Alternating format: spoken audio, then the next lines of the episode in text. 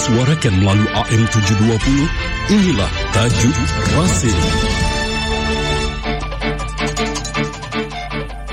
Para pendengar Radio Silaturahim, tajuk Radio Silaturahim edisi Selasa 9 Rajab 1444 Hijriah. Bertepatan dengan 31 Januari 2023. Diberi judul Koalisi Perubahan, Koalisi Tak Tergoyahkan. Sebuah tulisan dari Tony Rosid, pengamat politik dan pemerhati bangsa. Anies Baswedan harus gagalnya pres. Itu rencana awalnya. Ada dua kelompok besar dan sangat kuat yang berupaya dengan semua tenaga yang dimiliki untuk jegal Anies. Dua kelompok kuat ini paling takut jika Anies nyapres. Mereka pun menyiapkan calonnya. Maunya satu calon yang didukung dua kelompok berkuasa ini tapi keduanya rupanya sulit bersama. Masing-masing menyiapkan calonnya sendiri. Pertama, Anies berupaya dijegal dengan kasus Formula E. Pokoknya harus jadi tersangka. Terbukti atau tidak di persidangan, itu urusan nanti. Yang penting jadi tersangka. Biar Anies tidak bisa nyapres. Meski isunya nggak reda, upaya ini masih terus ber berproses. Tinggal menghitung resiko keamanan dan stabilitas negara. Kalkulasi sejumlah analis sosial dan intelijen membuat Anies menjadi tersangka akan jadi gejolak sosial politik yang beresiko. Apalagi ada tiga partai pengusung dan relawan Anies yang militan. Kedua, Anies berupaya dijegal melalui partai pengusung. Publik sudah mendapat info cukup terbuka terkait dengan pertemuan Luhut Binsar Panjaitan dengan Surya Paloh di Eropa. Tekanan kepada Nasdem dan rayuan kepada PKS telah membuka begitu banyak informasi adanya upaya menghalangi parpol-parpol tersebut untuk mengusung Anies.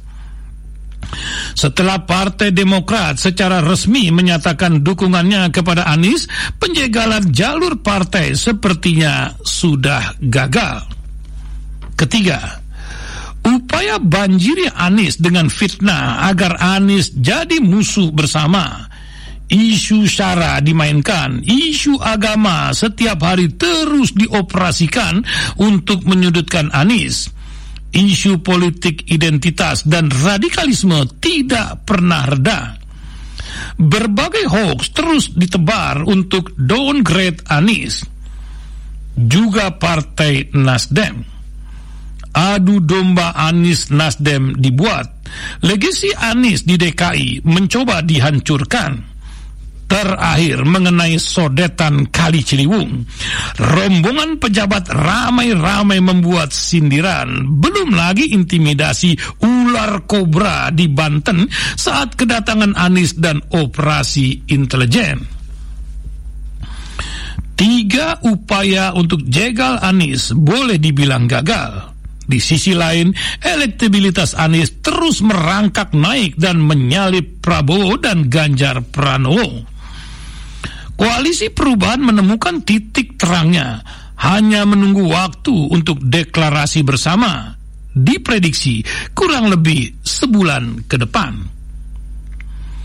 Dengan deklarasi koalisi perubahan dan naiknya elektabilitas Anies yang didukung dengan kerja-kerja politik partai dan para relawan yang semakin terkonsolidasi, sistemik dan masif, maka Anies tidak lagi bisa dibendung.